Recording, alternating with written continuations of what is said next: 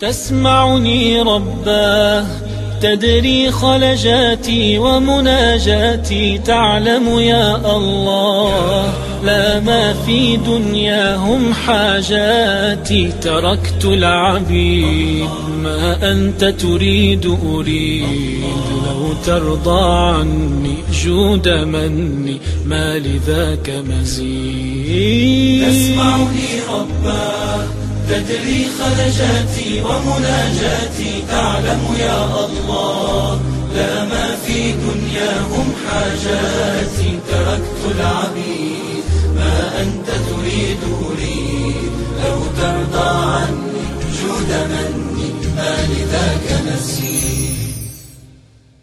حتى يقول الرسول والذين آمنوا معه متى نصر الله؟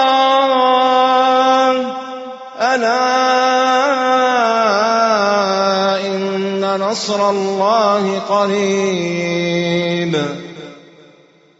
حين تثور أسئلة استبطاء الفرج في داخلك فاعلم أن الفرج قريب. وما تفعلوا من خير فإن الله به عليم. يكفيك أن رب العالمين وملك الملوك قد علم ما فعلت وسيجزيك عنه بما يليق بكرمه وفضله. وعسى أن تكرهوا شيئا وهو خير لكم.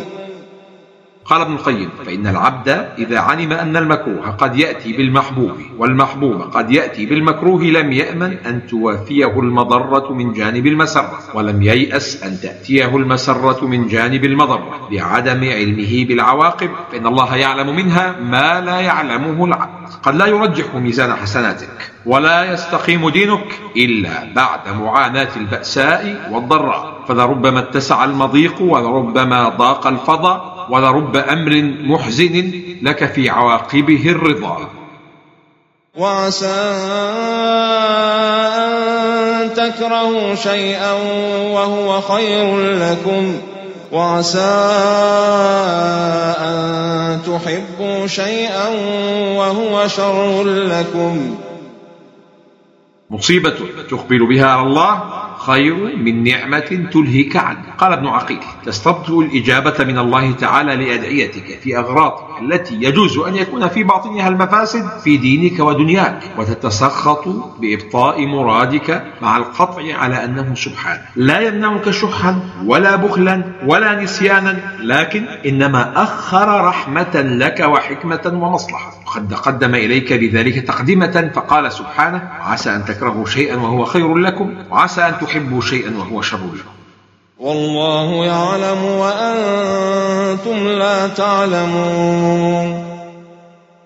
كل أقدار الله خير سواء طابت بها روحك أم ضاقت يسألونك عن الشهر الحرام قتال فيه قل قتال فيه كبير وصد عن سبيل الله وكفر به والمسجد الحرام. وإخراج أهله منه أكبر عند الله. سبب نزولها أن سرية بعثها رسول الله صلى الله عليه وسلم فقاتلوا المشركين وقد أهل هلال رجب وهم لا يعلمون ذلك. فقالت قريش قد استحل محمد الشهر الحرام شهرا يأمن فيه الخائف. قال ابن عباس كان أصحاب النبي صلى الله عليه وسلم يظنون تلك الليلة من جمادى وكانت أول رجب. قل قتال فيه كبير وصد عن سبيل الله وكفر به والمسجد الحرام وإخراج أهله منه أكبر عند الله دائما ما يتصيد أهل الباطل لأهل التدين جزئيات من الدين فرطت منهم دون قصد وهم واقعون فيما هو أعظم عند الله جرما وأشد إثما. كان شهر رجب يدعى عند العرب الشهر الأصم لأنه لم يكن يسمع فيه للسلاح قعقعة تعظيما لهذا الشهر وكانوا يعظمونه أكثر من باقي الأشهر الحرم وصلا فيك أرجو رب العالمين. أفلح من سينجو بالحب اليقين. يعيش الحياة بنهج قويم يسير الصراط بنور عظيم. بقرب نعيم.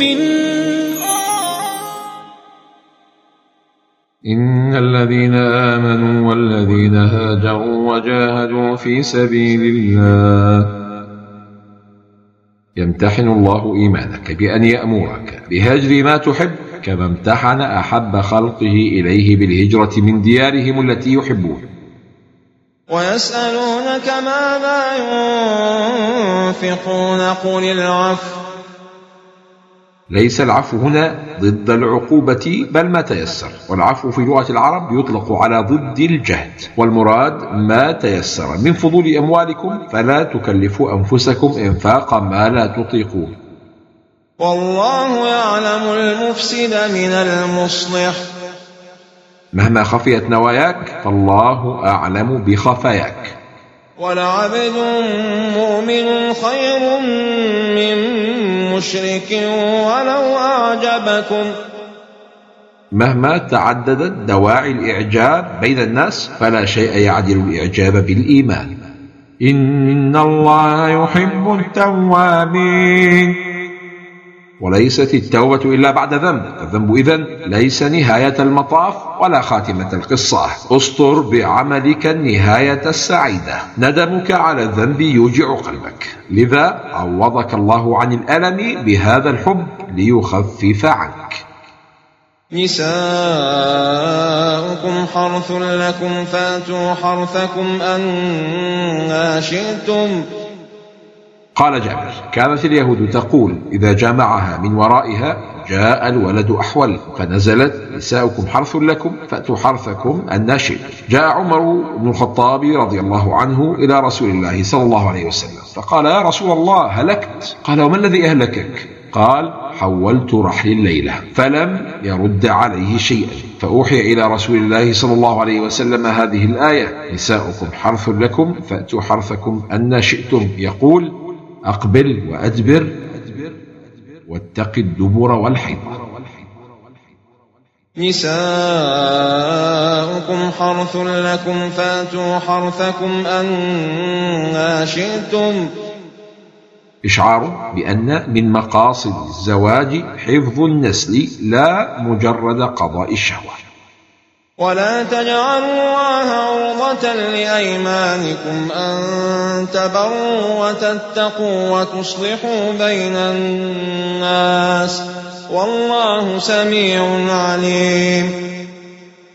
تنهى الآية المؤمن عن الحفاظ على يمينه إذا كانت مانعة من فعل الخير. قال رسول الله صلى الله عليه وسلم من حلف على يمين فرأى غيرها خيرا منها فليأتي الذي هو خير وليكفر عن يمينه.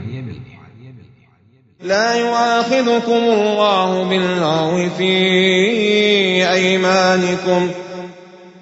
قالت عائشة أنزلت هذه الآية في قول الرجل لا والله وبلا والله وهذا دليل على اعتبار الشرع للمقاصد في الأقوال فاليمين التي لا قصد فيها لا إثم فيها ولا كفارة عليها. قال مالك لغو اليمين أن يحلف على شيء يظنه كذلك ثم يتبين خلاف ظنه.